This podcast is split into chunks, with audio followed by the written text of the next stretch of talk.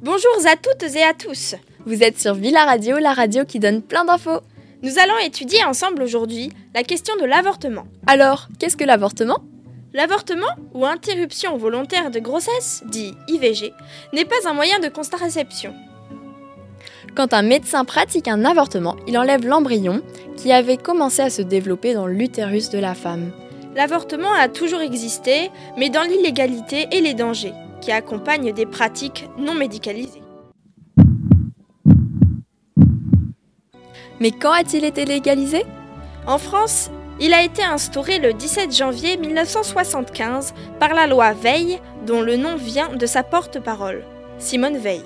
Dans le monde, il y a encore 21 pays sur 195 où la pratique de l'avortement est illicite. 22 peut-être, car le droit de l'avortement aux États-Unis est en péril. Justement, parlons-en, y a-t-il du nouveau Eh bien, plutôt de l'ancien. Le 25 juin 2022, la Cour suprême américaine a annulé la Roe v. Wade de 1973 qui avait rendu l'avortement légal aux USA. C'est donc un affligeant retour en arrière. C'est un jour triste pour la Cour suprême et ce pays, a dit Joe Biden, le président des États-Unis, qui estime que cette décision ramenait son pays 150 ans dans le passé.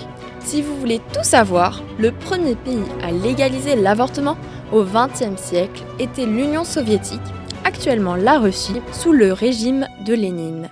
Pour conclure, malheureusement ce droit fondamental est régulièrement remis en question dans les pays où l'IVG est légal.